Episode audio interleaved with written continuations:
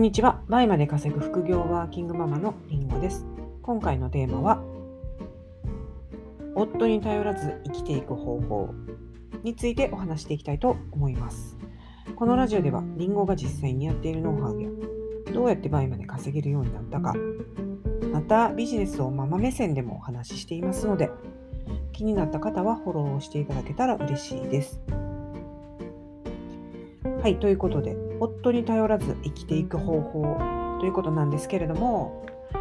まあ、これはね、まあ、周到な事前準備が必要です。うん、そうなんですよ。これ、あの、別にあれですよ。夫に、その、別に、あの離婚とかあの別居とかうんぬん関係なしにあの夫に頼らず生きていくその夫の収入に頼らなくて家庭内でねえー、っていうのも含まれます。はい、ただ私の場合はあのセパレートしたので、えー、その時の、まあ、周到な事前準備っていうことなんですけど、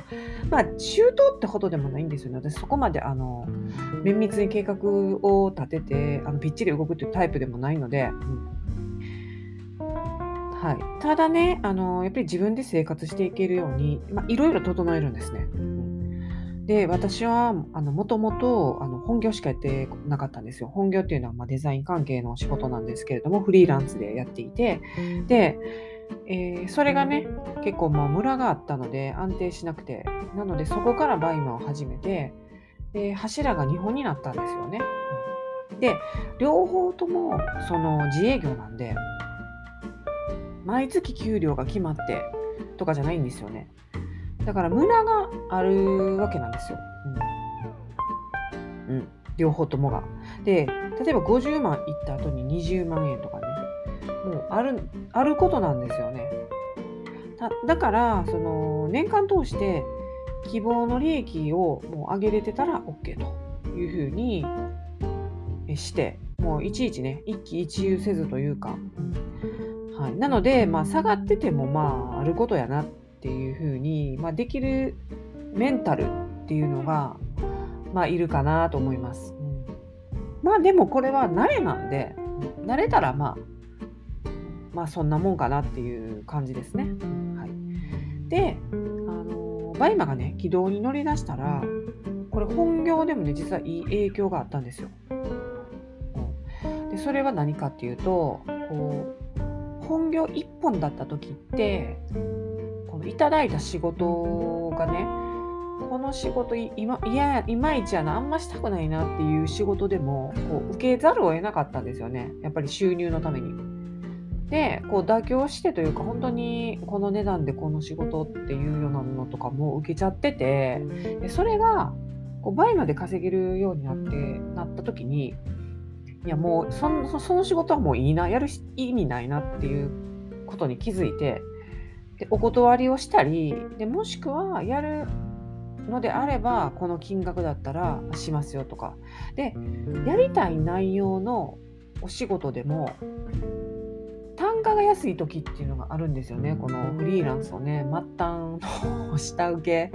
みたいな感じですよ。本当にもう出品さんみたいなね。いやまああんな安くではないですけど、はい、それなりのね額ですけどでもそのやっぱりその企業さんからお仕事もらってやってるので、向こうもね、抑えたいわけじゃないですか。で結構安い額で言われてるのとかも受けた受けてたんですけどもうそれもこの額だったらしますっていうふうな提示したりもしくはその仕事はあのごめんなさい今回しませんっていうふうにもういくら積まれてもこれは嫌だなっていうのはしなかったりっていうふうなことをするとですねほぼですね9割9分ぐらいの確率で値上げでせその交渉した額で依頼していただけたんですよ。えって思いましたね。で今まではもしね値上げ交渉をして断られたらもうちょっと厳しく厳しいし仕事がなくなったら怖いなと思ってその低い額で受けちゃってたんですよ。でも値上げ交渉したそんな9割9分 OK っていうのであの効率も良くなったんですね。9割9分って何かっていうとそのバイマを始めてからその本業の方で受けた仕事であの1つだけ1回の仕事だけ無理ですって言われたんですね。でもね内容がまああの私はその嫌なわけじゃなかったので「あそうですか分かりましたじゃああの今回はこれで受けます」ってことで受けたんですけどね、だからあの嫌な仕事っていうわけではないんですよ。うん、なんですよ。だからねえあげれんねやと思ったんですよね。びっくりして。もう予算な予算な予算厳しいってもうみんなね 口を揃えてもう合唱のように言ってたのがあげれんのと思ってもうびっくりしましたね。だから本当にバイマのおかげと言いますか。バイマーがあって収入があるんでもう別にその仕事なくなってもいいっていう。こんな安い額でやるならなくなってもいいっていう態度で入れたんで、まあ、そんなねその偉そうにはしないですけどはい。で、えー、バイマの方もですね最初はね、まあ、安値でやってて、で、まあ、わからなかったんでね、バイマっていうのが。で、えー、その後ですね、高値売りを学んで、えー、高値売りをするようになった時に、あのー、同じようなことにですよね、結局、安く、安値で出してたのが、もうあの値段設定自体、利益率自体を高くして、で安く買いたいお客様はもういらないっていう、私のアカウントでは必要ないっていう風な、えー、方向性でアカウント運営をしだしたわけなんですよ。でね、それもね、まあ、最初は怖かったんですよね。結局、安値で売って、安いのがなんか 正義みたいな、庶民でなんでね、私は。あの大阪人ですし、もうなんか安いやつが勝つみたいな とこなんですよ。だから、そんな高く売るとか、どういうことっていう世界だったんですけど、まあ学んで、まあ、あのそれが高値売りで、それでみんな利益上げてるし、再現性があるっていうことで、まあ、学んだので、じゃあやってみようっていうことでね、やってみたら本当に高値売りができたと。はい、なので、ストレスフリーと言いますか、こっちの方もね、両方ともなんですよ。両方ともいい影響というか、が出てきました。で、まあ、日本の柱でね、そこそこ稼げるようになってからは、あのー、これはいけるぞと。ちょっとずつね、準備をし始めるんですよ。まあ、準備って何かというと、まあ、敷金、礼金というかね、初期費用がね、この東京の、あのー、まあ、有名なあの区ですよ、家賃の高くて。で、さらにね、物件とかもね、まずは見て、相場をね、まあ、今まで長引っ越ししてますから、大体の相場は分かってるんですけど、やっぱり、あのー改めてね、ちゃんとリサーチして、敷金が何ヶ月とか計算しといて、で、大体これぐらいやなっていう、初期費用これぐらいいるなっていうのを把握しておくんですね。というのも、今までは、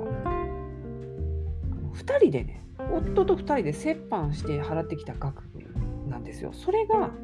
今度は1人で全部払うわけでしょ。結構な額いるんですよ。結構な初期費用がね、このこの辺の区ではいるので、はい、あとねその、まあ、子供たち私、まあ、私大人1人になるわけですから、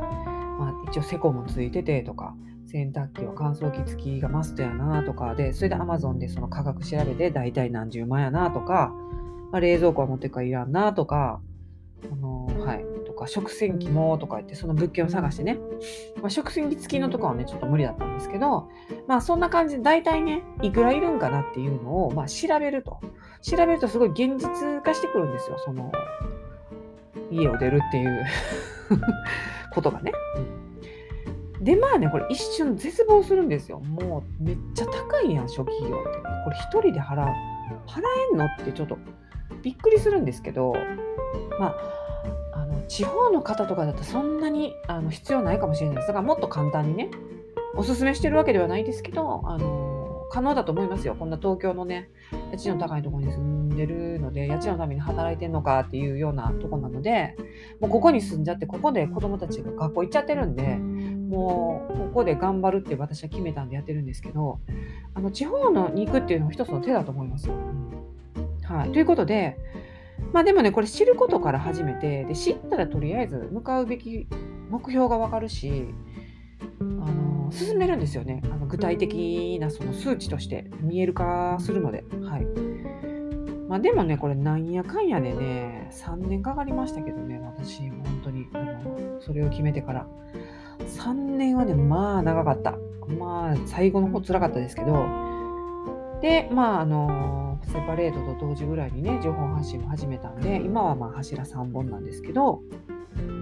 で、今は、ちょっとこれね、日本に減っても怖いなと思ってます。まあ、だって今のね、収益は、ちょっとサラリーマンやってたら結構多分、ある程度出世しないとか、もしもくはそもそも給料が高い企業でないとちょっともらえない額かなっていうふうに思うんですよね。なのでね、ちょっとネットビジネス、本当夢あるなと思うんですけど、なのでもしね、本業ある方は、まずちょっとそのまま続けられて、まあ、でもね、めっちゃストレスだからもう本当に死にそうみたいな方は、もう倍まで稼いだらやめるっていうので、全然いいと思います、本当に。あのハッピーの方が、やっぱり稼ぎも上がっていくと思いますから、はい。ただね、その後にもう一個ぐらいね、柱があった方がいいかなっていうふうには思ってますね。うんまあ、これはもうバイマーと一緒でこう分散してやるっていう、その1個がダメダメだったり落ちても他のがあるっていうこの分散をしておけば、えー、トータルでねこう安定してくるなっていうのはすごい感じますね。うん、はい。ということで、あのちょっとね、具体的な、具体的なもう何の話やということなんですけど、まあ、バイマーはだから夢があるっていう話ですよ、結局ね。うん、はい、ということで、この話がね、誰かの背中を押したり、勇気づけられるような機会になったら嬉しいです。今回も聴いていただきありがとうございました。それでは次回のラジオでお会いしましょう。りんごでした。